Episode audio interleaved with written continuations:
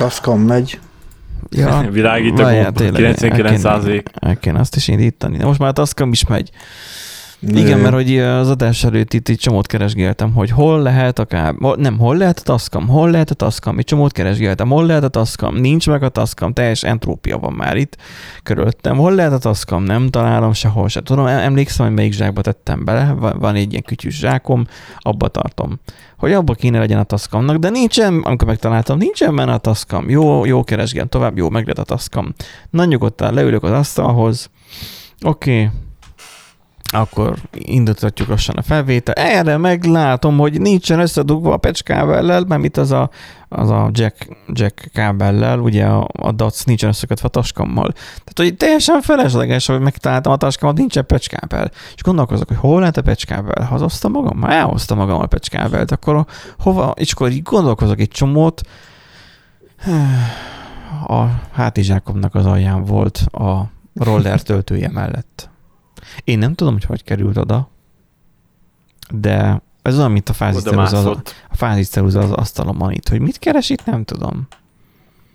Valamikor biztos szereltem valamit, én de fázisceruza, nem tudom. Én egyszer csavaroztam fázisceruzával, és betörtem. Igen, így a, egyszer. A, mindegy, és ugye összeérintkezett a fázisceruza.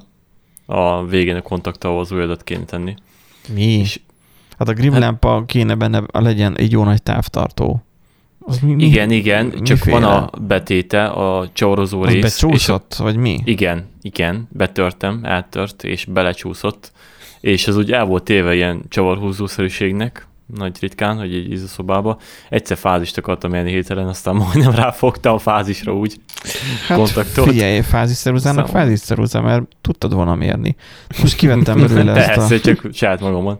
Kivettem mindegy. Most belőle ezt a Grimm lámpát, ő szépen itt van benne, és ez már úgy van kialakítva, mert ez egy relatíve friss fázisszerúza, hogy a nyele, az a rész, amit te eltörtél benne, az nyilván ugye csak bele van öntve ebbe a műanyag takozásba, és egy rugó nyomja hozzá ahhoz a kupak részhez, amit most letekeltem róla, és valószínűleg soha az életbe nem fogom vissza tudni tenni. De hát, ez standard ha... olcsó fázisszerúza.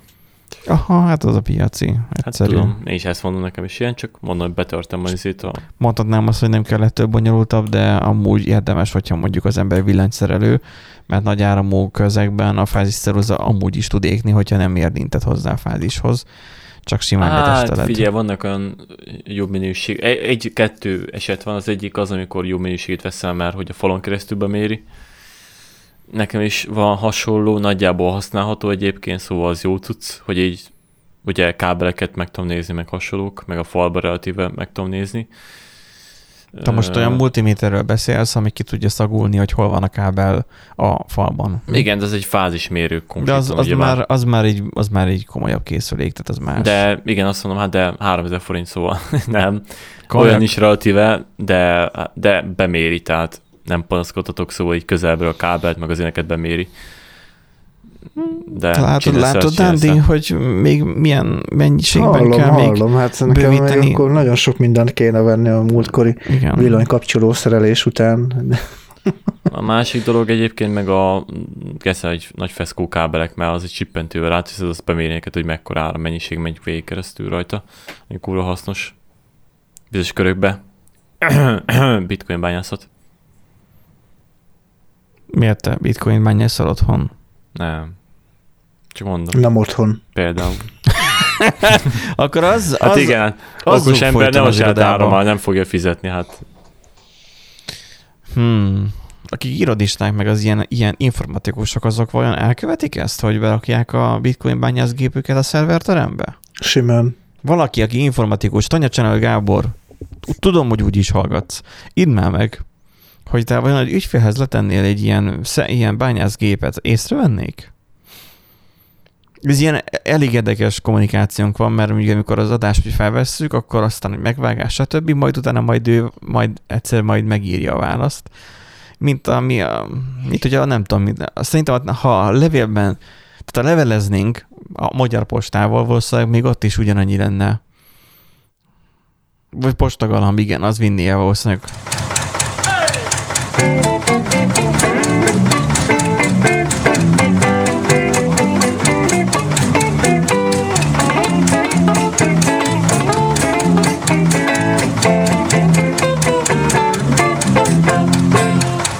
Szervusztok, kedves hallgatók! Random Genata Podcast soron következő adását halljátok. Itt van a Benjirek. Helluka.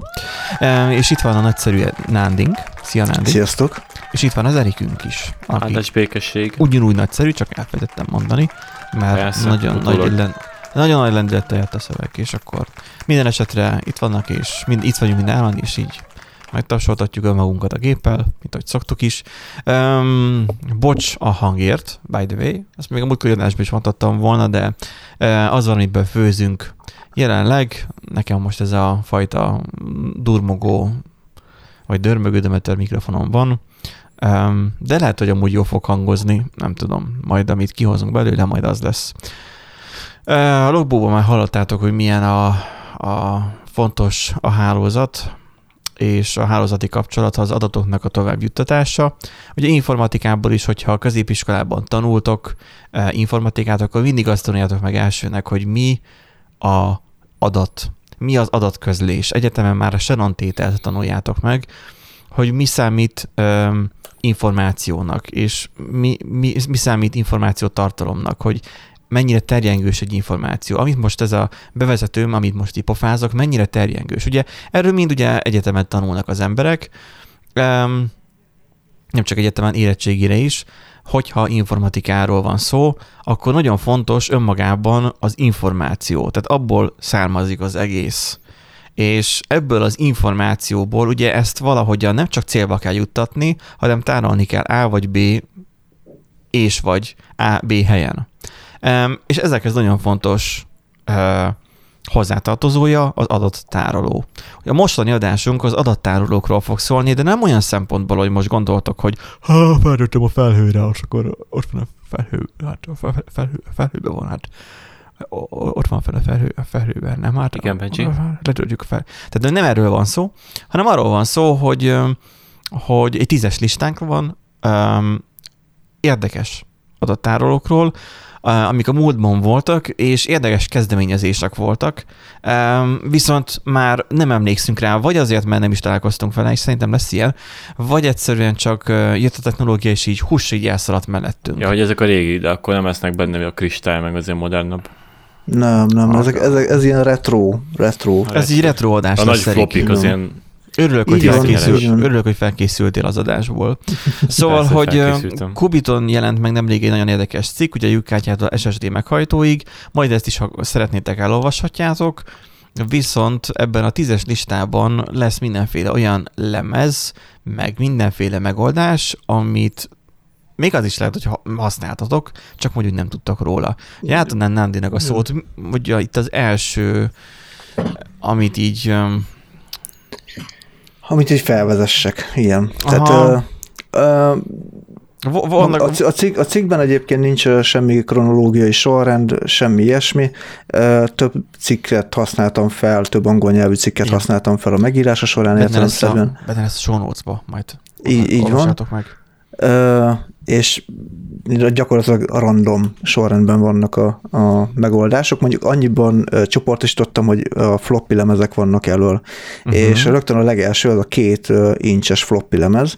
Ugye hát a három és felest, meg a, az öt, huszonötöst, vagy nem is, az igen, a nagyobb floppy, kis öt, floppy, nagy floppy, ezeket idején, így ismerjük. Annak idején öt huszonötösen ismerkedtünk, meg legalábbis az én generáció, de pedig a három és felest szerettük meg, mert az nagyobb kapacitású volt, kisebb mérettel. Az megvan, hogy a Steve Jobs-os filmben, hogy, hogy Steve Jobs inget cserélt a, a bemutató előtt a valamelyik operátorral, hogy, mert hogy zsebes volt az ingje, és akkor betűrt, vagy pont befért az ingnek a zsebébe egy floppy lemez. És akkor így, ú, volt ú, ú, mekkora fensziség volt, hogy nem, nem a kezébe kellett bevinni a flopit, hanem bement úgy, hogy a, az ingnek a, a felső zsebében van. Hmm. Viszont nem csak három és feles floppy lemez volt, hanem kettőcoros is.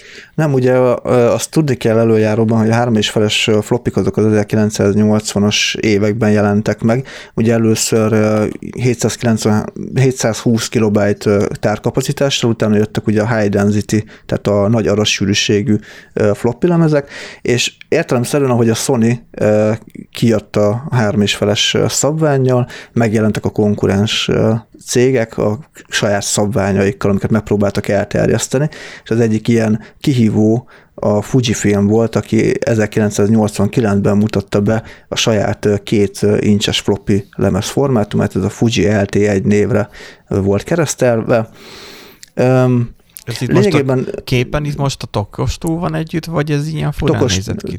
Tokostúl van együtt, igen. Tehát ez akkor olyan, to, olyan, olyan tokja volt, mint a kazettáknak. Igen, érdekes. Igen. Ugye a Fuji az a saját videókameráihoz gyártotta ezt a lemezt, hiszen ja. szerették volna, hogy ne a három és feles, úgymond nagyobb Te, méretű floppit rakják be a, a hát helytakarékossági megoldás lényegében. Tehát ugye Minden. kevesebb elem, kisebb helyre tudják az elektronikát beletenni, stb. Tehát egy logikus lépés volt. És egyébként nem is nagyon maradt el a három és feles floppy lemezektől, hiszen hétszázkilencvenhárom kilobájt tárkapacitással rendelkezett. Hát azért az el volt maradva, hát az a fele. Hát igen, de majdnem fele akkora is volt. A jó, jó pro... mondod, majdnem. Igen. A legnagyobb probléma egyébként a floppival inkább az volt ezzel a floppy lemezzel, hogy ugye lényegében csak a Fuji videókameráihoz volt jó, és összesen a Zenithnek a Minis port laptopja volt képes olvasni. Semmilyen más számítógéppel nem volt kompatibilis ez a, ez a formátum, és a Zenith Minis, Minisport, tehát nem Minisport, hanem Minisport, ez borzasztó terméknév amúgy szerintem. Igen. Külön extrából lehetett megvenni a három és feles hajlékony lemez meghajtót. Tehát extraként, külsőleg lehetett rádugni. Mi? Nem pedig alapból azzal szerelték. A kétszoros flopikat mindössze zeni, a Zenith Midi, mi, midis, midis, po, minisport laptop, laptop volt képes befogadni alapból. Az akkor már eléggé elterjedt három és feles meghajtó lemezek olvasásához szükséges meghajtót extraként lehetett megvásárolni, akkor a laptophoz, most értem. A laptophoz, laptophoz, igen. Um, pedig az volt az elterjedtebb. Hát, igen, az volt, sok, már akkor az volt a legelterjedtebb, így van. So, sok ilyet láttunk egyébként a múltban, a nem annyira nagyon múltban, az, a, a memóriakártyáknál is, amikor a Sony próbálkozott igen. saját memóriakártyával, sőt most a Huawei, ha minden igaz, próbálkozott egy ilyen saját memóriakártya típussal. Az nem tudom, hogy hanvába hát halt el. Az, az Olympusnak is ugye saját iksz dé kártya formátuma van, mondjuk ők még komolyan tartották magukat, persze. Én iksz dé... nagyon haragudtam is rájuk. iksz dé kártya, uh... iksz dé kártya nem ugyanaz. Hm? iksz dé kártya, iksz dé kártya nem ugyanaz. Saját formátuma kell legyen. Saját, saját, aha. Tehát nem lehetett bármit. Tehát nem file formátumról beszélsz, hanem... Nem, ez, iksz dé ez... memóriakártya formátum. És nagyon-nagyon mérges voltam rájuk, mert kétszer annyiért adták a memóriakártyát, mint a, mint azért a többiek. Azért volt saját. Mentetek volna ők oldani egyébként a rendessel is, de jó, miért volt ez a formátum jó vagy rossz? Uh, nyilván ugye, ahogy mondtam, logikus volt, hogy bevezették, hiszen kevesebb elektronika kellett, kisebb helyen elfért. Uh, egy videókameránál értelemszerűen sokkal jobb, hogyha kisebb helyen elfér az adattároló. Uh, ugye a nagyobb probléma inkább az volt, hogy egy tízes pak nyolcvan dollárba került, uh, és ugye wow. már kijöttek az száznegyvennégyes High Density három és feles floppy lemezek, és ekkor már megjelentek a konkurenciának a, a három és feles floppy lemezeket befogadó videókamerái, jóval olcsóbban, és maga a három és feles floppy lemez is jóval olcsóbb volt. De, úgyhogy... de tisztázzuk már, milyen videókamera az, amire egy egész negyvennégy megabájtnyi tárkapacitás jó? Hát, vagy, vagy hétszáz kilobájt. Igen, ez, ez egy nem, jó kérdés. Nem, nem fényképezők voltak ezek? Mert fényképezőkben... Uh, still, hát úgy volt az angol, az angol uh, izékben, az angol cikkekben úgy volt, hogy still videókamera. A still videókamera Video. az, ami, ami videó vesz fel. Ah. Tehát nem fényképezőgépről beszélünk. Fényképezőgépekben is lehet, hogy jobban el tudtam volna képzelni, de talán akkoriban már volt nem is egy olyan uh-huh. fényképezőgép, ami alapból három és feles, igen, oldalról kellett becsusszantani úgy, a úgy. három és feles floppy lemezt, így Szerintem van. Az, annak idején annál viccesebb dolog nem volt az, hogy fényképeztél valamit, és nem klak, nem így kattant, nem klek, klek, ilyen, klek, igen. klek. De klek, egyébként arra klek. milyen felbontása, mennyi képért? Hát azok nagyon gyenge felbontása, tehát hatszáznegyven négyszáznyolcvan ideális igen. esetben, de lehet, hogy még rosszabb hát is. Hát de még az is nagy. Hát... Flopikhoz képest. Tehát így arra nem hány fénykép fért? A tömörítés nem tudom, hogy milyen volt, hát szerintem ilyen tíz-tizenkettő úgy, mint egy, tekercs, mint egy tekercsre. Viszont a tekercsnek a fénykép, ami a, lehetett venni klasszikus, nem tudom már hány milliméteres, a klasszikus fényképezőgépekhez való tekercs, azok azért marha jó minőségűek voltak. Mostani mértékkel nézve is egy, az ember bólogat rá, hogy ez jó minőségű volt. Tehát, hogy a mostani telefonos szférák már, a mostani felső kategóriás telefonok tudják ezt már lekörözni kb. Azt a teljesítményt, amit annak idén csináltak egy jó, rendes, persze egy jó fényképezőgéppel. Az, hogy a digitális technikában szerintem ezek csak ilyen útkeresések lehettek annak idején. Igen, főleg, igen, hogy a videó. Minden esetre érdekes, hogy csináltak egy ilyet, hogy legyen konkurencia, nem konkurenciája, mert lehet, hogy hogy optimalizálták a, az áramfogyasztásilag is, meg, meg írási sebességben is. Meg... Elképzelhető. Azt olvastam egyébként, hogy írási olvasási sebességben abszolút nem maradt el a, a három és feles floppiktól, tehát még akár jó is lehetett volna. Itt inkább az, hogy nem tudták elterjeszteni, tehát nem tudtak uh-huh. olyan díleket kötni, hogy akkor az összes hardware gyártó, mondjuk itt például az I B M, az azt mondja, hogy akkor alapból úgy fog piacra dobni egy olyan ö, személyi számt, gépet, amiben kétszoros floppy van. Hát hát két nyilv, két nyilván két nem, de floppy. Van erre ugye? Szükség? Itt az a kérdés, van erre szükség? Már most egyetlen nyilván... nem akarták elterjeszteni, mert akkor le- lebeszélték volna a díleket. Tehát akkoriban egyértelműen meg kell Á, beszélni a dolgokat, mi, hogy mindenki, elterjeszted. Akkor mindenki sem magának kereste az utat, olyankor még nem lehetett lebeszélni. Én hát, csak arra, de, arra hát gondolok, hogy, hogy egy ilyen kamerára miért nem lehetett rárakni egy, egy soros portot, ami nem is annyira hosszú, vagy annyira széles, mint egy párhuzamos port, de legalábbis soros portot ráteszel, az nem tudom, tizenhat vagy hány pinnel rendelkezik, és akkor össze tudnád dugni a géppel. Most Az Szerintem a gép nem tudta akkoriban feldolgozni. Az u es bé-re gondolok most, és tudod volna kommunikálni hmm. úgy a kamerával, mint hogyha az egy floppy meghajtó lenne. Hát de figyelj már, akkoriban ki a tököm használt ilyen formátumban gépet, tehát akkoriban így fogták, rádugták a tévére, azt nézzük meg körülbelül talán, amely, amelyik tudta még gép.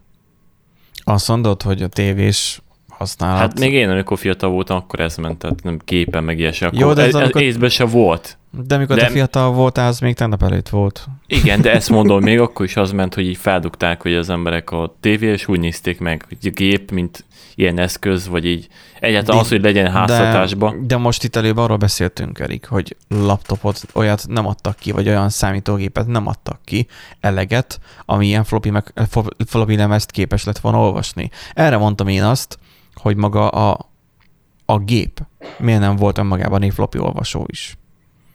Elképzelhető, hogy a sok elektronika miatt, ami a gép, géppel való kommunikációhoz kellett volna, de akkor de, meg adjanak hozzá egy külső adaptert, és de, akkor azt viszed magaddal. Ezt feltalálta az Apple, úgy hívják, hogy dongle, vagy dongle. Igen.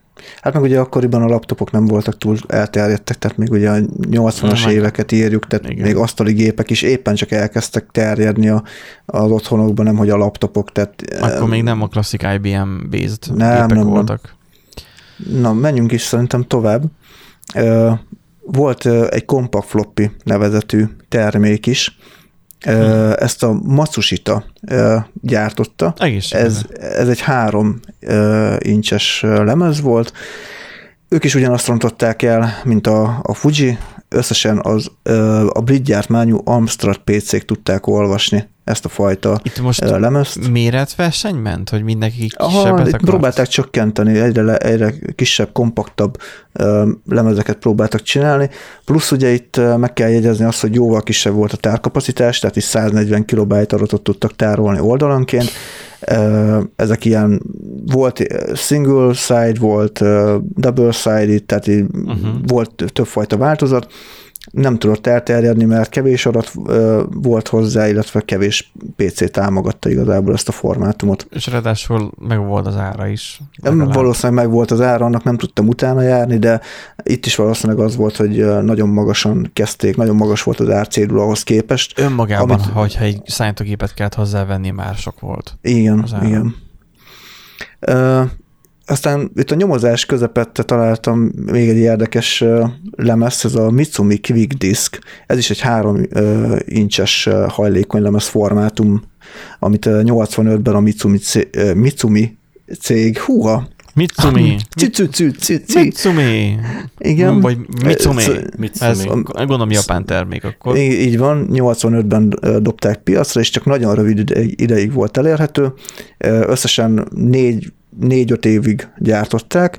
Ami meglepő egyébként, hogy elég elterjedt volt, főleg zenei körökben, tehát például a Roland, a Korg, az Akai és a Yamaha az adott ki olyan eszközöket, amik ezt támogatták, és a Nintendo például lelopta úgymond a dizájnt. Az is egy érdekes dolog, mert a Nintendónak a, a, a saját, a Famicom Disk Systemje, az ugyanezt a megoldást használta, csak ott az volt, hogy a cartridge-be kellett beledugni a floppy lemezt, az is egy nagyon érdekes...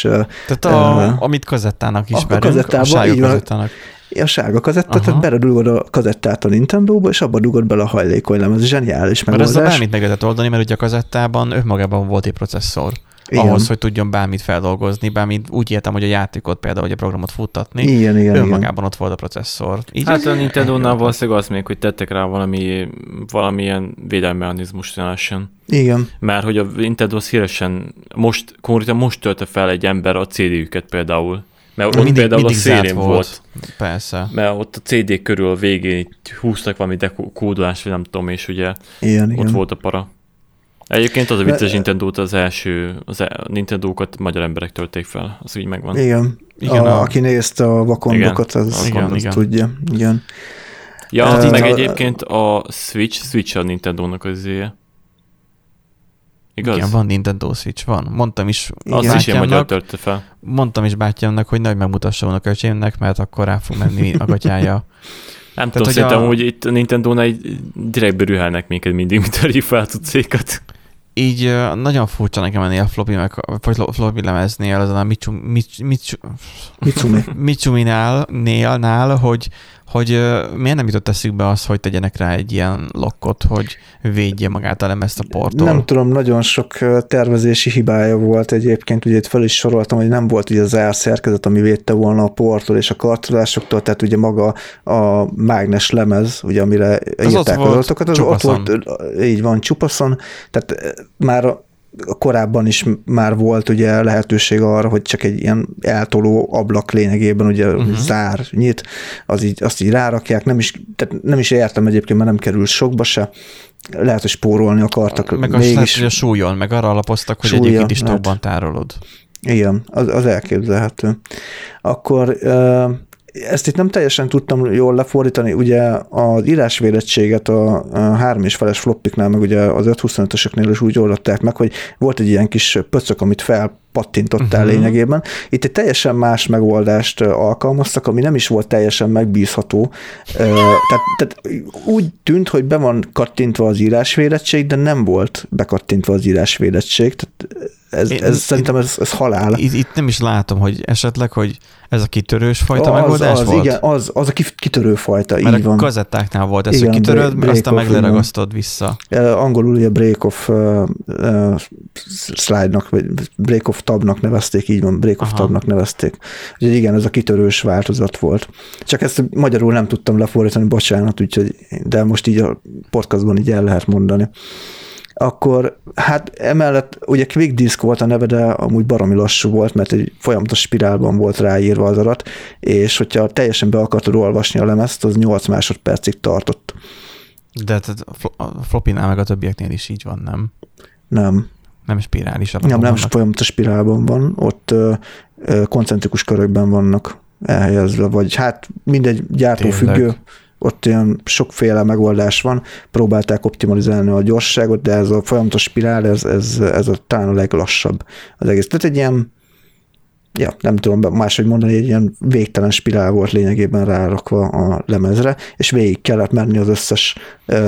Olyan, ahhoz, mint, hogy, hogyha a legvégén akarták kiolvasni uh-huh. egy, egy adatot, akkor végig az elejétől kellett menni, nem tudta, hogy, hogy mint, hon, mint hol keresse. Mint hogyha egy, egy szalagos kazettás izé lett volna, és akkor azt lineárisan kell végigolvasni. Igen, igen, igen. igen a, annak ellenére, hogy egyébként pedig lemezről beszélünk. Bár mondjuk igen. azt, hogy most látom itt, hogy Roland és Sound Library, tehát ez így bariton sax, tehát hogy ez így hangszín, amit igen. tartalmaz, elképzelhető, hogy amúgy is be kell olvasni elejétől a végig az egészet, mert az tartalmazza magát a hangszínt. Az a helyzet, hogy Ugye itt nem csak a, a Roland, meg ezek, tehát itt az, azokat azért emeltem ki őket, mert ugye ők gyártottak hosszabb ideig, ők álltak ki a, emellett a Quick Disc uh-huh. formátum mellett, de amúgy voltak kisebb gyártók, amik ugye nem uh, specifikusan uh, zené, zenészeknek készítettek lemezeket, hanem uh-huh. ugye ilyen konzumer piacra. És ugye itt hát, a... Oda, gondolom hasztalan volt. A, ott teljesen használhatatlan volt, tehát most képzelj el egy, mit tudom én, akár tényleg egy szövegszerkesztő, valamilyen fájlt megpróbálsz visszaolvasni, nyolc másodpercet, az már akkor is sok az volt. Az egyik oldal, és igen, az egyik oldal, oldal, aztán a másik oldalt meg kell fordítani, mert ugye nem double-sided volt, hanem csak single-sided verzió volt elérhető. Között, tehát lemez, lemezbe. Méretűbe. Vagy, így van. Vagy kinézetűbe. Így van. És hát ugye a tárkapacitás se volt túl sok, ilyen száz kilobájt, kétszázötvenhat kilobájt között mozgott. Hát, uh, arra nem tudom, hogy hogy félt hangszín, de... Ja. Szóval kilencvenben vette át ugye a helyét a Corona Datadisk és a Nintendo Famicom Disk System. kilencvenegyben uh, még szereltek olyan uh, dig, vagy nem is nem digitális hang, hangszerkesztőt, bocsánat, szóval uh, szereltek olyan hardvert, ilyen szövegszerkesztőt, ami, amiben a Quick Disket lehetett uh, beletenni, és ugye volt Quick Disc írója, olvasója, de és ott a... drága volt és lassú. Legalább drága volt és lassú, tehát ezt így ki is emelte a, a teszt, hogy ez, ez így nem éri meg ebben a formában, úgyhogy lényegében kilencvenegytől már úgy lehet venni, hogy teljesen megszűnt maga a formátum. Itt egy kis apró, apró érdekesség, főleg azoknak, akik ugye szeretik az ilyen régi retro alkatrészeket, hogy már nem lehet találni, nagyon nehéz, nagyon nehéz találni működő lemezt és meghajtót. Ott van nem... az összes a gyűjtőknél, vagy csak hmm? simán, ott van az összes a gyűjtőknél, vagy csak simán tönkrement? Vagy csak simán tönkrement, így van. Tehát nem voltak megbízhatók sem a lemezek, sem a meghajtók, úgyhogy nem egy hosszú, ja. életű, hosszú életű konstrukcióról beszéltünk. Hmm. Na, a következő lemez. Következő. Hát ez, ez lehet, hogy ezt többen ismerték egyébként. Ez a kis szőrös. Kis szőrös, igen. Ez a, hát a mikrodrive-ok igazából. Itt a Hitachi-nak a microhamstere van oh. ugye kiemelve. De ugye ilyet, a... ilyet láttam egyszer egy YouTube videóban, egy csávó uh, szétszedett egy Nokia telefont, és abban volt ilyen. Nagyon sok helyen használták, így van. Tényleg? Uh, rengeteg helyen, meglepő módon a kétezres évek elején, igen, mert kilencvenkilenc-kétezer környéke. Emlékszem, a... hogy akkoriban voltak ilyen Winchesteres zenelejátszók, stb., és nem volt szabad elejteni, mert tönkre megy. Persze nem nekem volt olyanom, hanem csak mindig a menő gyerekeknek voltak az, hogy, hogy egy olyan lejátszó, és akkor az nagy tárkapacitású volt, bú, bazi nagy tárkapacitása volt, és akkor Winchesteres volt, akkor ebbe ilyen mikrohamster ment. Uh-huh. Hát Kicsi, mikrodrive, mikro... valamilyen mikrodrive. Ja. Ugye ezek uh, ilyen egy uh, inch méretű mozgó alkatrészes Winchesterek lényegében. Tehát ebben Tehát az két a zseniális. Is, két és fél centiméter. Igen. A lemez. Igen. Wow. Megoldották azt, hogy, hogy mozgó alkatrészekkel rendes Winchester működjön. A legelső mikrodrive-ot azt a há pé mutatta be kilencvenkettőben, az még egy egész három inch méretű volt, és összesen húsz megabyte tárkapacitással rendelkezett. Aztán kilencvenkilencben már jöttek a nagyobb tárkapacitású, kisebb méretű Aha. mikrodrive-ok, és akkora forró, annyira forró volt ez a, ez a téma a kétezres évek elején, hogy, hogy olyan cégek versenyeztek egymással, mint a, a, az I B M, a Hitachi, a Seagate, a Sony, a Toshiba, meg a Western Digital uh-huh. például. A, azon versenyeztek, hogy ki, a méret az nyilván maradt, viszont minél nagyobb tárkapacitást próbáltak bele zsúfolni yeah. a, a mikrodrive-okba, és egészen hat gigabájtig el tudtak menni. De. Ami ez azért... kétezer-három Aha, kétezer-háromban már... Hm? Ezt otthonilag javítani. Mikroszkóppal lehet körülbelül. Hát, hát igen. Tiszta szoba plusz egy órás ember, aki, hát, aki nem figyelj, tud tisztálni. Figyelj, én már szedtem szét izét, Winchester-t cseréltem ki a fejet relatíve, de ilyen kicsibe, hát...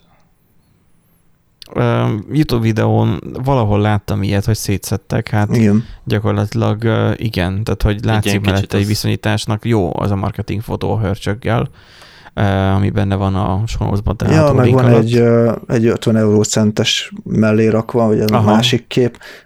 Tehát elképesztő. Tehát lényegében a, a A felület, ugye maga a lemez cilinder, ugye amire írták az adatokat, az, az kb. Akkora, mint az ötven euró centes. És egyetlen egy lemezzel dolgozott ez világéletben, vagy megjelentek ebből a több lemezes e, verziók? Nem tudom, annyira nem mentem bele mélyebben, valószínűleg úgy, hogy megjelentek a több lemezesek, hiszen akkora adatsűrűséget nem hiszem, hogy el tudtak érni akkoriban. Igen, tehát nagyon durva. Tehát az, hogy Ha, ha jó, persze, most hat gigabájtról beszélünk, nagyjából kétezer-három környékén. Nekem... kétezer-ötben jött a hat gigabájtos, igen, de hát akkor is kétezer-ötben hat gigabájtnyi adat azért. De ilyen az... méretben, igen, az nagyon kemény. Tehát az, hogy emlékszem nekem kilencvenkilencben volt négy gigabájtos Winchester Quantum Fireball nyilván, de az akkor menőnek számított. Nem volt nyilván igen. Csúcs, de menőnek számított, hogy négy gigabájtos volt. Hogy arra a világ mindenség is elfér.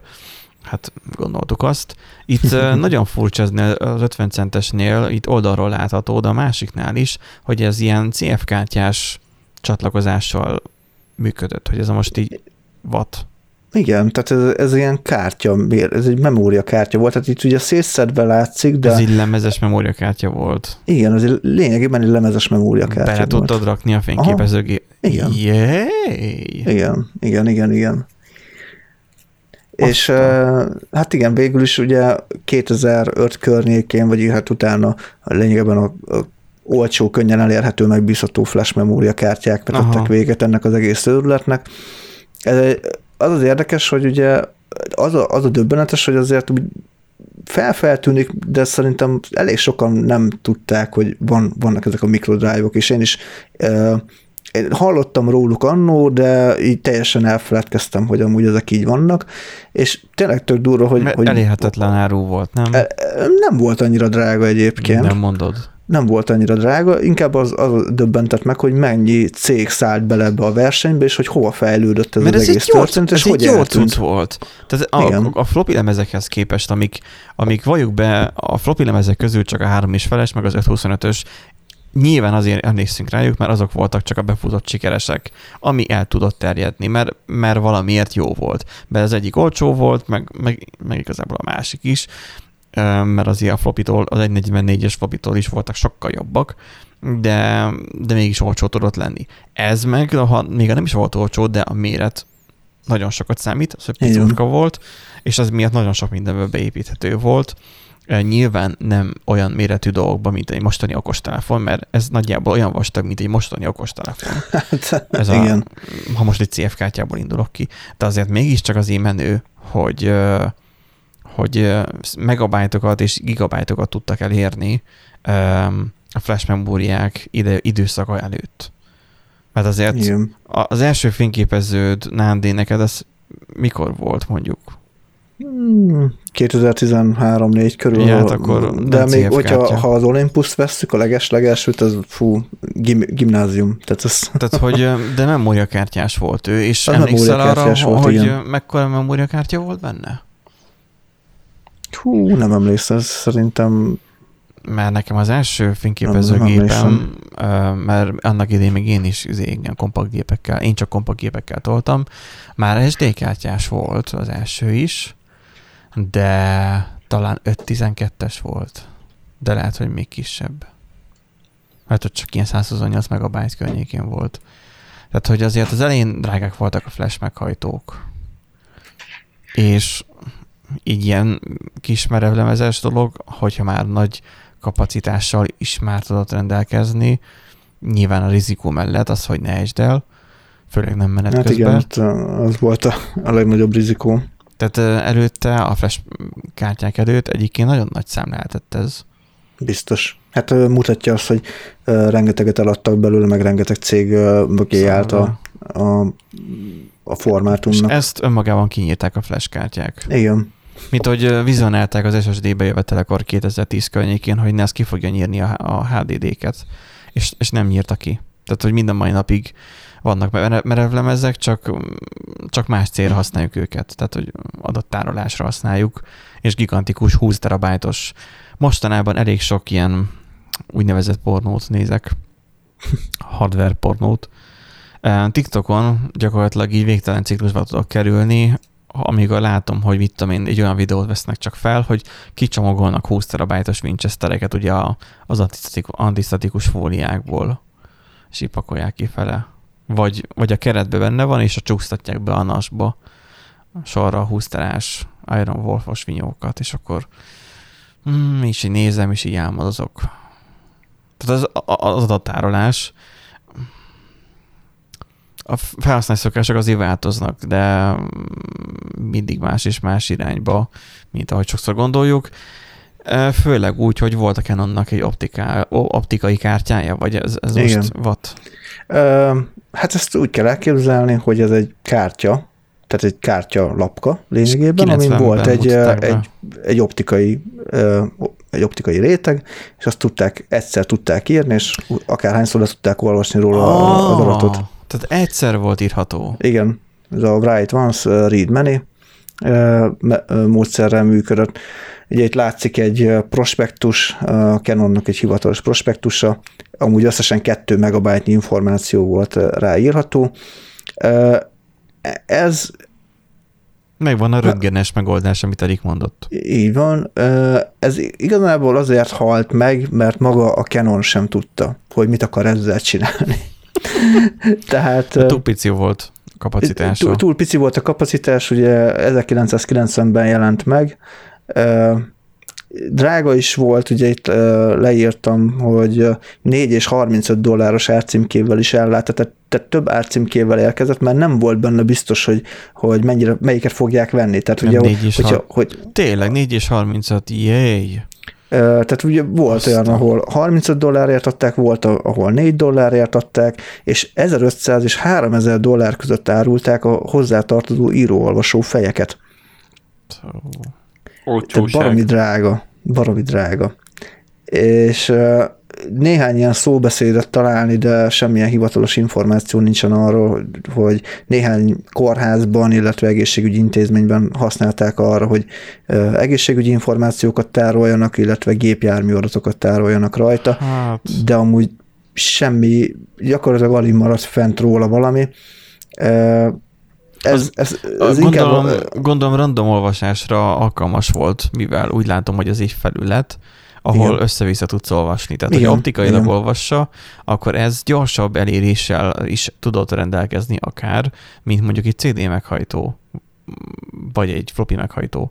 Tehát az, hogy a fejnek igaz, hogy mozognia kellett ide-oda a kártya felett, viszont az adatot, amit mondjuk a keresés, mondjuk jó volt a fájlszervezés rajta, akkor bármilyen adatot egységnyi sebességet tudott elérni. Igen. De hát hmm. ugye nem futott be, mert ugye a Canon nem, nem tudta, hogy nem, ezt mire akarják kellett, használni. Nem kellett hozzá annyi áram sem, mivel optikailag olvasott csak le róla. Gondolom az egyes hát meg is ugye biztos volt, a, a, de, de nem lehetett olyan probléma, mint ugye a floppy lemezeknél, hogy mondjuk mágnes közelébe kerül, akkor uh-huh. ugye az adat sérül. Ebből a szempontból jó, hiszen igen, optikailag írható, olvasható, tehát nem, nem mágneses elven működik, de túl kicsi a kapacitás, szokatlan a forma, már ugye ez, nyilván ez, az... ezt nem lehetett használni fényképezőgépekbe, tehát ez ilyen... Hát egy fotó. Önmagában ez az optikai kártya, öm, itt nekem csak az jár a fejembe, hogy, hogy ezek viszont jó, hossz, so, tehát ezek sokáig képesek voltak az adatot tárolni, nem? Mert csak kérdés, hogy milyen anyagból van meg ez a... Szerintem degradálódik valamilyen szinten. Igen, a, a sima cé dé-k, dé vé dé-k sem örökkön-örökké tartják meg, mert ami ilyen olcsóbb. Mondjuk igaz, az is, az is optikai, igen, mert szétpattog. De az ugye az megvan, hogy az Antarktiszon vagy hol tárolnak ilyen kú er kód alapján a Git, GitHubot, tehát oda mentették le, hogy kú er kódban mentették, nyomtották ki fóliára, vagy valami nem ilyesmi. Nem kú er kód. Hát jó, hasonló valami... formátum kristályban, ez volt a kristályos. Tehát, hogy ilyen optikai megoldásokat most is használnak nagyon tartós archiválásra. Nagyon nyilván. E, igen, majd erre, erre is majd még rá fogunk térni egyébként, mert van olyan, amit végül reneszánszát éli. Na, viszont de van most egy buborék memóriánk. Van egy buborék memória. Ez azért érdekes, mert egy nagyon régi technológiáról van szó, már mint olyan értelemben, hogy hetvenes években kezdték el kifejleszteni különböző laboratóriumokban, tehát a Bell Labs, a de nem is a különböző, bocsánat, kevertem másik, a Bell Labs fejlesztette ki a Magnetic Bubble Memory-t. Ennek az a lényege, hogy egy, van egy mágneses film magában a, a chipben, vagy hát a memóriában, és merőlegesen vannak egymásra rakva a Ká, hát, ré, az a rész, szalagok. Ká, a szalagok. Nem is a szalagok, bocsánat, szal... hanem a, a vezetékek, és az két állandó mágnes közé van pakolva. És ugye a polaritás változtatásával, illetve a mágneses mezőnek a változtatásával ezen a mágnesezhető folyadékszerű anyagban maradandó változást tudnak létrehozni. Tehát, hogyha beindították, a, vagy kapott ugye áramot, akkor megváltoztatták a mágneses mezőt, és ahol folyadék volt, az volt az egy, ahol nem volt folyadék, az volt a nulla, tehát tudták folyadék. Ilyen digitális... Folyadék. Ilyen mágneses folyadék jellegű. Direktben folyadék. Uh-huh. Wow. És nagyon zonzásítva lényegében ez így, így működött.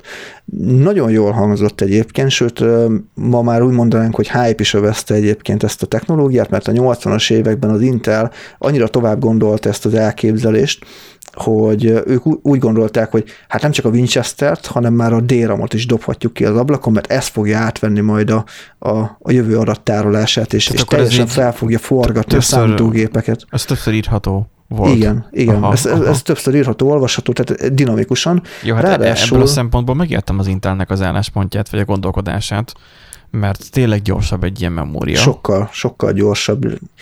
Ö, és ráadásul ellenállt a magas hőnek, a pornak, a magas páratartalomnak, a sugárzásnak. A teljes ez... elektronika benne volt itt zárt egységben, aha, aha. és csak kifele voltak az érinkezők. Igen, így és van, pontosan. Egy, egy, egy shield, egy shield ö, védte lényegében. Most mi a mágneses, mágneses térben volt, a buborikokra nem hatott a ütődés sem.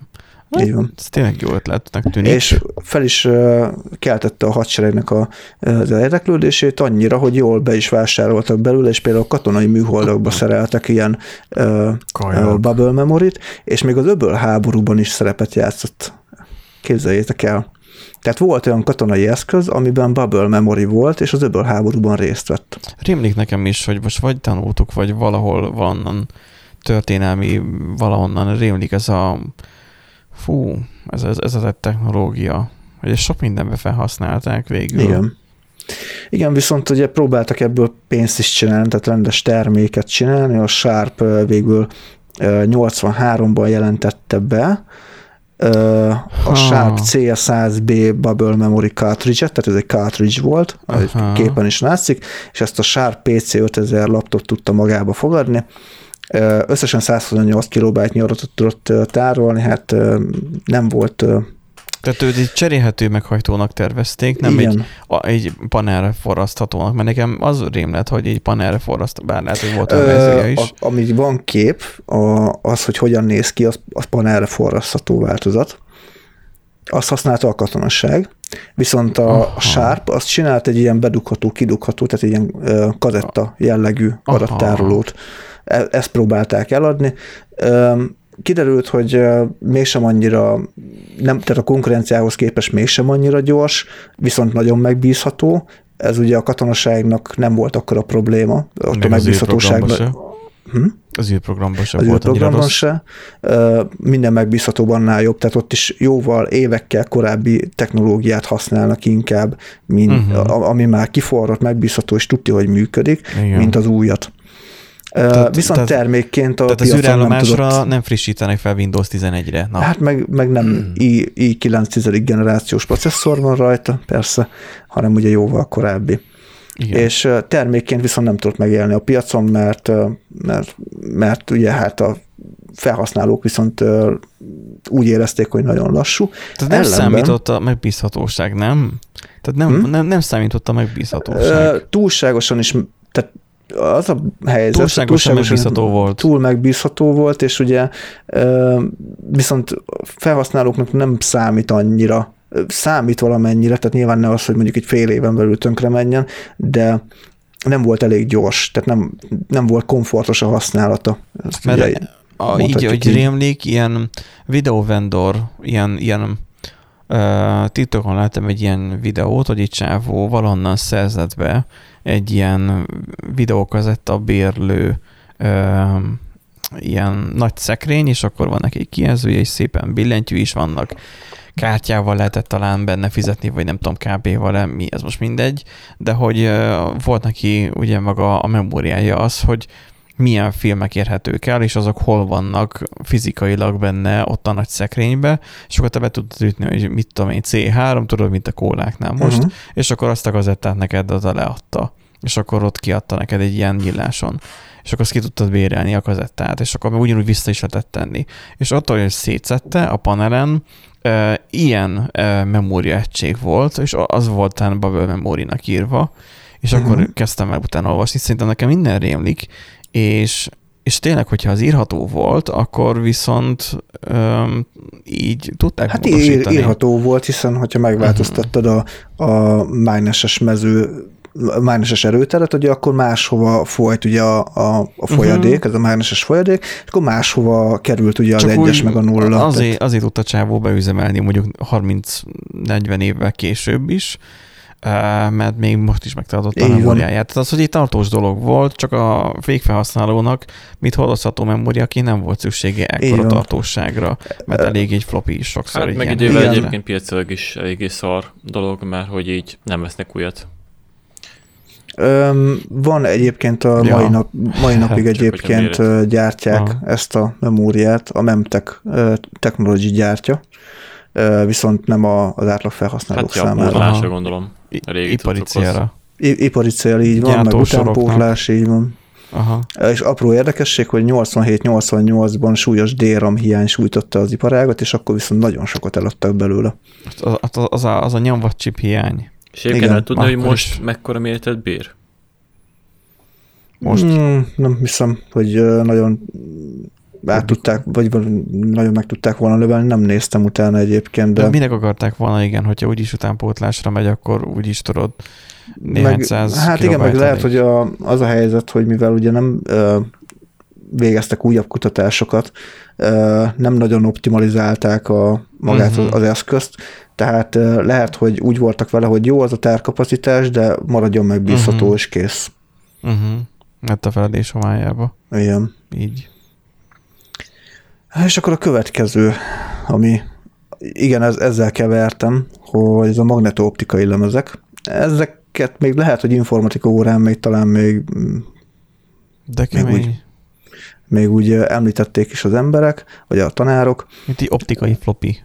Igen, ö, ötvözte a, az optikai és a, a mágneses flopinak a, a megoldásait. Na, ezt fejlesztették ki az ezerkilencszázötvenes, hatvanas években több ö, cég függetlenül egymástól, és egy, némelyik egy picit össze is dolgozva, de, de több helyen elkezdtek Aha. rajta dolgozni. Ö, a lényege az, hogy a mágneses réteggel bevont ö, ö, lemezre történt az írás, mégpedig úgy, hogy ö, egy lézerponttal a Curie pontig hevítették az adott bitet, ami így elvesztette a mágnesességét, viszont hogyha ez alá a pont, hőmérsékleti pont alá hűlt, akkor újra mágnesezhetővé vált. És innentől kezdve egy mágneses írófejjel, hogyha oda raktad a mágneses írófejt, akkor mágnesessé vált, ha nem raktad oda, akkor nulla lett. Tehát ez egy magnetó-optika. Ó, assza. És onnantól kezdve viszont lézerfénnyel történt a kiolvasás, tehát nem mágneses Aha. elven, mégpedig a, a lézerfénynek a, a, prior, a priorit, nem prioritás, bocsánat, polaritásával, polaritásának a polaritás változásával tudták megmondani, hogy egy adott bit az nullán vagy egyen van-e. ez, ne, ez uh, nem volt túlságosan megbízható tip. De. A, ne, igen, mert hogy most a hőmérséklettel kell játszani, akkor én azt, mond, vagy azt menném mondani, hogy, hogy megjelenik az, a bináris nulla meg egy, ugye az igen, a nem, meg a talán, amikor nem e, sikerül. Nem, nincsen talán. Hát ha. hogyha ha a, az adott bit, ami ugye mágnesezhető, hogyha az mágneses, akkor egy, ha nem, akkor nulla. Csak ugye, tök a, mindegy, a, hogy mekkora a mágneses értéke. Csak a melegítés miatt gondolom én ezt, hogy így lemezfelületről beszélünk. Vagy ez annyira gyorsan megtörtént, hogy... Annyira igazott? gyorsan megtörtént, hogy... De cé dé-lemezeknél. Így, így van, de majd mindjárt haladunk tovább. Aha. Szóval, hogy ugye ez így ötvözte a, a, a kettőt, és e, ugye az a nagyszerű benne, miért kezdték el ugye kifejleszteni, mert hogy nem, tehát érzéketlen ugye a mágneses erőtérnek a változásaira. Tehát hiába raktál oda egy mágnest, az onnantól kezdve nem volt mágnesesztető, nem tudott tönkre menni az adat, hiszen uh-huh. úgymond csak abban a pillanatban volt mágnesesztető, amikor felhevítetted, de nem az egész lemezt hevítetted, csak az adott kis a, bitet. Az adott kis pontot, aha. Így van, egy, egy nagyon, nagyon kicsi pontra. Igen, mert ugye zenét tároltál rajta, vagy zenét akartál rajta tárolni, és mondjuk lett volna egy olyan hifid, ami ezt le tudja játszani, tegyük fel, vagy akár egy életszerű példa, akkor ott van a számítógép, és a számítógépnek a monitorja nincsen eléggé jól le öm, szigetelve, és mondjuk mágneses tele meg van körülötte, akkor a floppy lemezeidet mind meggyilkolja. Mert mondok, mondok egyszerűbbet, elég, hogyha metróra szállsz. Mert... Mert a metrón nagyon durva mágneses terek jönnek létre ott, ott ugye az elektromosság miatt, és ott sokszor úgy kellett átmenni, a, a, hogyha valaki metrózott, hogy az becsomagolta alufóliába a floppy lemezeit például. Komolyan. Igen. Mert amúgy tönkre megy az adat. Tehát ott annyira durva mágneses mezők. Ez csak, metróval, ez csak metróval működik, vagy villamos, és meg kell kipróbálnom. Szerintem villamoson is működhet, bár kisebb energiákról beszélünk, ott lehet, hogy kell egy pár utazás, de, de metrónál tudom, hogy, hogy az egyik egyetemi oktató tanárom mesélte, hogy amikor ő volt egyetemista Pesten, akkor volt olyan, hogy, hogy bement egy tizenötös floppival az egyetemre, ment öt megállót, és a tizenöt floppiból kettő szarrá ment, és futhatott vissza a két floppival, mert ugye úgy kellett telepíteni a, az operációs rendszert, vagy valami programot, hogy mind a tizenöt floppira szükség volt. De kettő tönkrement, úgyhogy mehetett vissza, és akkor mondták neki, hogy hát fóliázza be, mert akkor az meg fogja védeni valamennyire. De tényleg így is volt, akkor utána az a két floppi, az túl is élte a metrózást. Tehát, én is hallottam még ilyenről, de durva. Igen. Na és uh, itt, visszatérve itt a, a lemezekre, uh, annyira kiforrott ez az ötlet, hogy nyolcvannyolcban a Next számítógépeket már magnetooptikai meghajtókkal árulták, úgy, hogy hivatalosan forgalomban csak kilencvenkettőben érkezett magnetooptikai lemez.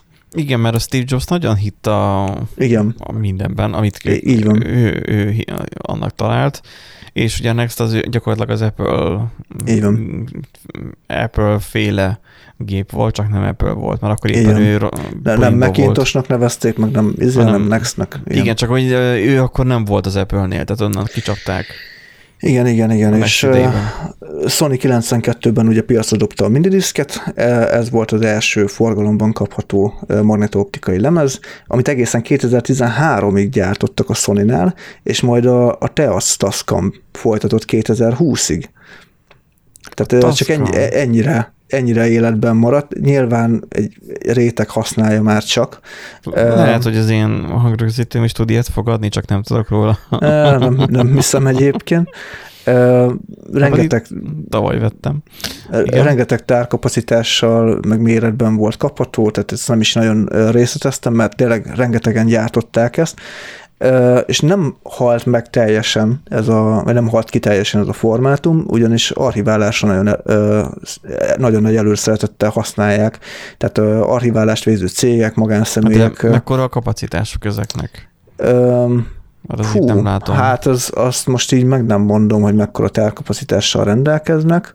Az hát azt, azt nem néztem utána. Hogy itt, itt, itt van ugye Max, Maxwell által gyártott típus hét millió írás-olvasási ciklust kibírt. hét tehát milliót. Csak ennyire megbízható. Azt a... Igen. Ugye ez már ilyen továbbfejlesztett, ilyen termomagnetico-optik típus. És milyen, milyen nehéz, újraírató cé dé-k nem ebbe az irányba mentek el, mert újraírató cé dé max ilyen, nem tudom, max ötven század bírt el, de szerintem százat nem bírt el. Tehát ilyen né, néhány tized bírt el, ha jól emlékszem. Az újraírható cé dé. Tehát, hogy Igen, az, az né- néhány újraírás után használhatatlanná vált, úgyhogy... Már nem... az nem a melegítéssel működött, hanem igen. az, hogy volt alatt egy réteg, ami gyakorlatilag beégetett, ugye? És akkor igen, igen. mindig kopott belőle. Itt meg van egy számítógép a következőnél. Itt az egész számítógép volt i em em-múrja a kártya? Uh, nem, ugye itt az i bé em pé cé Juniorról van szó. Ez egy aprócska érdekesség. Uh, az i bé em ugye uralta az irodai számítógépeknek a piacát, lényegében minden irodában i bé em számítógép volt, de ekkor már a nyolcvanas években ugye megjelentek azok a, az otthoni felhasználásra szánt személyi számítógépek, ugye a pé cé, a rendes uh-huh. pé cé, ugye a Apple Macintosh, a Commodore hatvannégy és stb. stb. Tehát ezeket ugye végtelenségig lehetne sorolni, mindenki elkezdett ugye minden mindenféle személyi számítógépet gyártani. Otthonokba a így van. Hát az i bé em meg úgy gondolt, hogy hoppá, hát beszáll akkor ebbe a piacba, és piacra, piacra dobja a pé cé Juniort, ez a pé cé jé er. Ez egy az egyben ugyanaz, mint az i bé em irodai gép, csak annyi, hogy jobb, videó, jobb grafikuskártyát és hangcsippel szerelték fel, hogy ugye a multimédiás tartalmakat jobban lehessen rajta fogyasztani. Picit butítottabb, egy-két dolog hiányzott belőle, meg ilyesmi, tehát nyilván nem egy, egy komplex irodai hát pé cé-t kaptak. Azt de... mondjad meg nekem, hogy er gé bé-ben világította. er gé bé-ben, hát világított a monitor. er gé bé képes volt a monitor, mert igen. Mert mondhatok volna azt, hogy akkor ez gamer, gamer pé cé volt, igen. de hát nem, nem, nem, nem tudott er gé bé, tehát akkor ez a, a szomorú. De hát ez szomorú. Igen, és ugye itt írtam egy ilyen kis szösszenetet, hogy ugye akár még jó is lehetett volna az elképzelés, hiszen uh, már akkor megvalósították volna azt, hogy az irodában elkezdett munkádat te otthon tudod folytatni, vagy fordítva. Aha, ezt, ma, ezt ma teljesen természetesnek vesszük, hogy bárhova leülünk és tudunk dolgozni. Ez a nyolcvanas években azért ez nem volt annyira magától értetődő. Plusz ugye, ami még nagy probléma volt, hogy a, a különböző, különböző gyártó, különböző konstrukcióban gyártott személyi számítógépeket, ezek nem voltak egymással kompatibilisek, uh-huh. sem hardveresen, sem szoftveresen. Tehát aki akkor írt szoftvert, ha szerette volna minél több gépre megírni, akkor mindegyikre külön meg kellett írni a nulláról, úgymond a gépet, nem voltak ilyen keresztfordítók, meg ilyesmi, és még i bé em-mel sem voltak kompatibilisek ezek a gépek, tehát így, így mindenki külön ut- utakon járt, és az i bé em úgy gondolta, hogy hát ennek véget kell vetni, nyilván nem fele baráti szeretetből, hanem érezték azt, hogyha ők beszállnak, és ugye uralják a, az irodai jelenlétet, értelemszerűen, ha az irodai munkások megkedvelik az ő gépeiket, akkor otthonra is azt fognak venni, tehát uh-huh. ez így dől a lé. Uh-huh. Csak hogy... Hogy gyereknek is jó legyen, a, a szülőnek is jó legyen, megvegyék a jó drága pénzért. Csak hogy elbaszták. Ezt amúgy már nem kell mondani, hiszen ugye benne van a cikkben, mármint, hogy a cikkben szerepel maga ez a, ja, az a termék. Azt hittem az Émer i bé em. E, igen. Nem, igazából itt a, a, a borsasár volt az egyik nagy e, visszahúzó tényező, kétezer-ötszáz dollárba került. E, hát maradjunk annyiban, hogy a konkurencia olcsóban adta. Tehát ilyen kétezer dollár alatt már lehetett uh-huh. otthoni gépet venni, és jóval kevesebb volt a bővítési lehetőség, tehát nem volt hozzá annyi hardware, meg tehát nem, most nem arról van szó, hogy, hogy memóriát belevenni, vagy ilyesmi, hanem különböző olvasókat, külső hardvereket hozzávenni, perifériákat hozzávenni, nem nagyon lehetett. Persze, mert az olcsókhoz fogják elkészíteni, tehát ez most is így van. És amiért ez mégis bekerült, hogy volt benne egy kazettaolvasó, egy cartridge kazettaolvasó, és erre összesen egyetlen egy szoftver jött ki, a Lotus egy kettő három, a Lotusnak a, a saját szoftvere, ezt ki, ők kiadták cartridge kazettán, amit be tudott nyelni ez a pé cé. De hol nyelte be? Mert most itt hátul, nézem a képet. Hátul. Nem, nem mondod, hogy hátul, hátul volt neki a hátulra kellett beledugni a, a kazettát. i bé em. Igen. Nem igen. Think different, hanem think egyetlen. Fú, ez think, nem tudom, bedrogozza, vagy valami nyolcvanas években kinézem. Think is stupid, vagy nem tudom. Igen. Szóval drága szóval... volt, drága volt, és, és, és, és, és mi volt a probléma még vele? Tehát, hogy... Hát, hogy nem, nem tudtak bővíteni, tehát nem volt hozzá periféria, elegendő. Mert drága volt. Mert drága volt. Tehát az igen. i bé em az i bé em áron akarta hatni. Igen. A, tehát, hogy olyan, mint hogyha jönne a Ferrari, és gyártana egy, egy Suzuki áró autót, uh-huh. de mégsem Suzuki áró autó lesz, mert Ferrari minőséget akar, tehát, hogy a kettő között való kikötés lesz egy, egy gyengébb teljesítményű, méreg drága autó. Így van, így van. Mm. Abból indultak ki, hogy majd az i bé em, mint név, el fogja adni, illetve hát, hogy a, aki ugye használja irodában a, az i bé em pé cé-ket, az majd úgyis meg fogja venni, tök mindegy, hogy mekkora ára van. Uh-huh. Hát ez nem nyert. Itt a következő, ez egy szójátéknak hittem, de, nem, de ez... rá is van írva a termékre, ez egy borzasztó floptikai lemez. Floptikai lemez, igen, floptikál. Itt is ötvözni próbálták az optikai meghajtó és a mágneses... Itt méretben dél... is egyezik szerintem, igen, nem? Igen. Tehát méret... Há- három és feles... Pont ugyanolyan. Floptikai lemez. Szóval itt is a, a mágneses és az optikai lemezeknek a megoldásait próbálták ötvözni, csak jóval máshogy, mint a, a magnetooptikai lemezeknél, uh-huh. és értelemszerűen kevesebb sikerrel. nyolcvannyolcban jelentették be a technológiát, és kilencvenegyben már forgalomba is került az első uh, ilyen termék.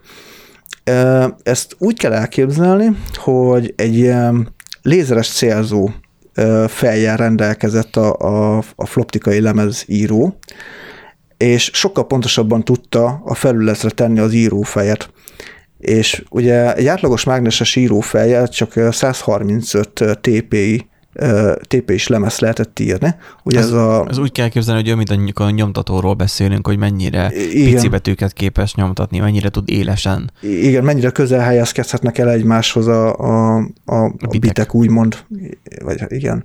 És itt ezzel a célzó rendszerrel ezerkétszázötven té pé-ig el tudtak menni, tehát nagyon közel tudták egymáshoz írni az adatokat. Ennek az lett az eredménye, hogy egy ugyanolyan három és feles floppin huszonegy megabájtnyi adatot lehetett tárolni. Az egy negyvennégy helyett. Ha. Igen. Hát majdnem meg húszszorozták a, a rajta tárolható adatot, ami azért nem semmi szerintem. Ö, Egyes számítások szerint amúgy olyan hetvenezer darabot értékesítettek. Üm, valószínűleg amúgy itt az ára volt a, a befolyásoló tényező, hogy azért bukott meg. Én Üm, erről hallottam. Még hogyha nem is volt a kezembe, és nyilván nem is, de az, hogy kétszáz megabájtos floppy lemez, uh-huh. én ilyennel találkoztam így, mi Magyarországon is. Ö, igen, mert kilencvennyolcban a Sony ö, gyártott, és egy darabig ö, gyártotta is ezt a kétszáz megabájtos ö, ilyen floptikai formátumot, ilyen az Sony az floptikai há ef dé lemez volt, nem, nem floppy lemez volt, igen. Csak floppynak mondták, mert úgy nézett ki. Igen, az, az nem floppy lemez volt, az floptikai lemez volt. És értelemszerűen, hogy kétezres években, amikor bejöttek a cé dé-k, ugye akkor az... De durva, nagyon... a cé dé-n nyírta ki. Igen, a cé dé-n nyírta ki. Pedig amúgy papíron jónak tűnt. Hát de jó is volt. Szerintem, jó is volt. hetvenezer darab kelt el, az nem tudom mennyire sok. Hát nem tudom amúgy én se. Uh, Nincs viszonyítási hogy... alapom. Valószínűleg az egy negyvennégyes floppyból mi olcsó volt, abból sokkal több el. Hát kelt. Abból lényegesen több, persze. De sokkal több is kellett. Na és akkor elérkeztünk az utolsóhoz. A Sinclairnek uh, volt a, a zé iksz Spectrumhoz egy microdrive rendszere, ez volt a neve, vagy microdrive. Hát ez egy, ez egy nagyon korcs uh, szülemény lehetett, de technikailag ez is érdekes, ugyanis egy egy egész három inch szélességű uh, kazettába öt méter hosszúságú mágnesszalagot raktak. És ez egy mágnesszalagos tároló volt lényegében. De hogy? Hogy kitekerte? Ki, kicsi, hát olvasta. Ki, kicsévélte belőle? Ki, vagy ho- hát látszik a, a képen, mondjuk nem annyira, de hogy kicsit ránagyítunk, akkor ott a, a tetején látszik egy ilyen kis nyílás, ahol ugye lehetett olvasni. Ja, ott a szalag. Aha, o, ott a szalag, okay, de és hogy, akkor ott futott. Csak hogy tudod, így kettő dobnak kell lenni, most így furán fogalmazva, hogy egyikre tekeredik rá, a másikra tekeredik le. Ja, hát ez meg meg hát miért alul tekeredik, vágod izélemezett formába. Ja, ja. Simán. volt ki. Igen, amúgy, amúgy valószínűleg, amit Erik mond, igen. Az, hogy, látod, ott, ott azt, a, azt, azt a kis reszés dolgot ott alul, hogy nem dobra tekeredett rá, hanem ö, ilyen réteg, rétegezve. Hát ott az egész Érted? rész az alja, az egy üres rész hát volt. Nem, nem tört meg a szalag. Na hát ez az, hogy de. Ja! Oké, oké. Okay, okay, Tehát ma, okay. majdnem ötven fontba került egy darab, és rendszeresek voltak azok a hibák, hogy megszakadt a szalag, eltört a szalag, ö, olvashatatlanná, megnyúlt, olvashatatlanná vált az adat. Ráadásul volt benne egy olyan ö, hiba, hogy szoftveresen volt csak írásvédetté téve, tehát ö, előfordulhatott olyan, hogyha ö, mondjuk áramszünet miatt, vagy a gép csak egyszerűen meghibásodott, akkor letörölte róla az összes létező adatot. Tehát nem volt túl megbízható. Microsoft, nem a Microsoft csinálta, vagy ez a vállalat? Nem, a, a Sinclair, nem tudom, hogy a Microsoft végül felvásárolta, de... Nagyon hajaz rá, hogy... Inspirációt mindenképpen ja. kaphattak. Inspirációt, így van. Így van. Hát, de száz, az... száz kilobájtos volt. Igaz, hogy a Sinclair idejében az még soknak számított. Igen. nyolcvanhatban ugye még próbálkoztak, ugye a Sinclair kú el-ben ugye ugyanezt a megoldást alkalmazták, próbálták a hibákat kijavítani, de hát...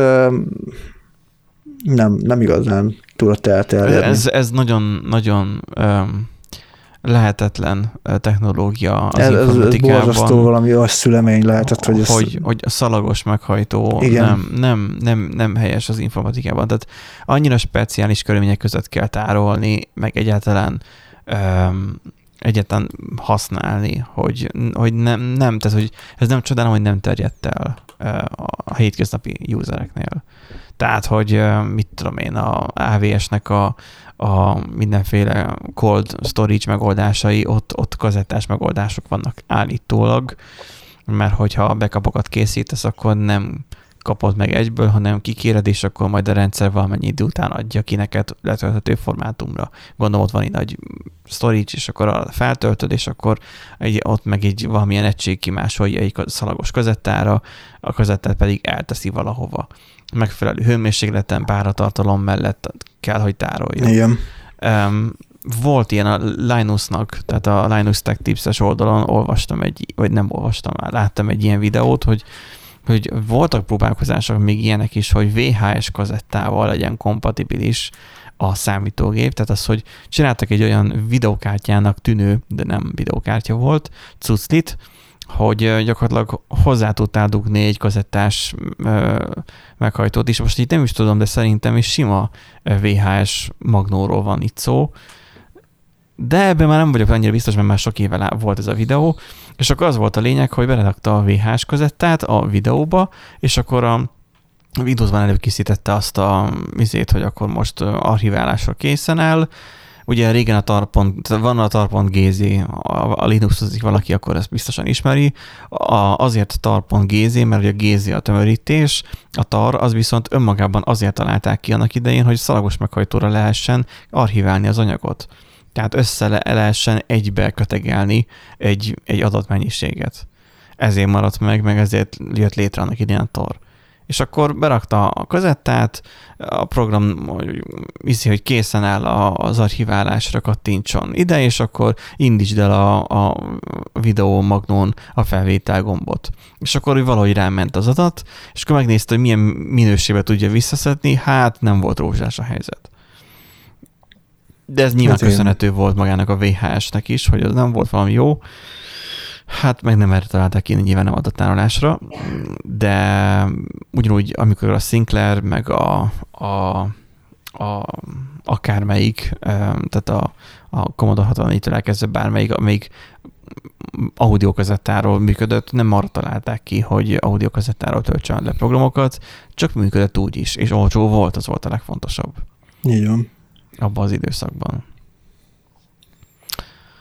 Szóval akkor a tízes listának a végére értünk. Kinek mi a best? Tehát melyik tetszett a legjobban? Erik, kezdjük veled a sort. Hát szerintem Bubble. Ugyan, ugye uh-huh. ezek a floppik, meg optikai, meg az mindegyik körülbelül ugyanabból a felelősségból. A Bubble az ilyen... Az elegáns megoldás. Nem is azt mondom, hogy elegáns, hanem így teljesen más irányba közítette meg a dolgokat. Hát annak idén volt ilyen, amikor még ugye a holdra szállás idén milyen komputerek voltak, hogy milyen volt egy memória cella, hogy ott még szinte egy drótháló, nem drótháló, hanem egy miti drótokból álló kocka, olyanok voltak, és gyakorlatilag fú, nem tudom már, most sok hallgató valószínűleg fogja a fejét, hogy mennyire buta vagyok, de hogy, hogy hopp, hopp, kikapcsolt a fejhallgatóm, kedves hallgatók. Ti itt vagytok még egyébként? Igen, itt vagyunk. Jó, ha egy pillanatra elnémultam. Hát a technika varázsa. Please recharge headset, bemondta és elhallgatott. Na, tehát, hogy öm,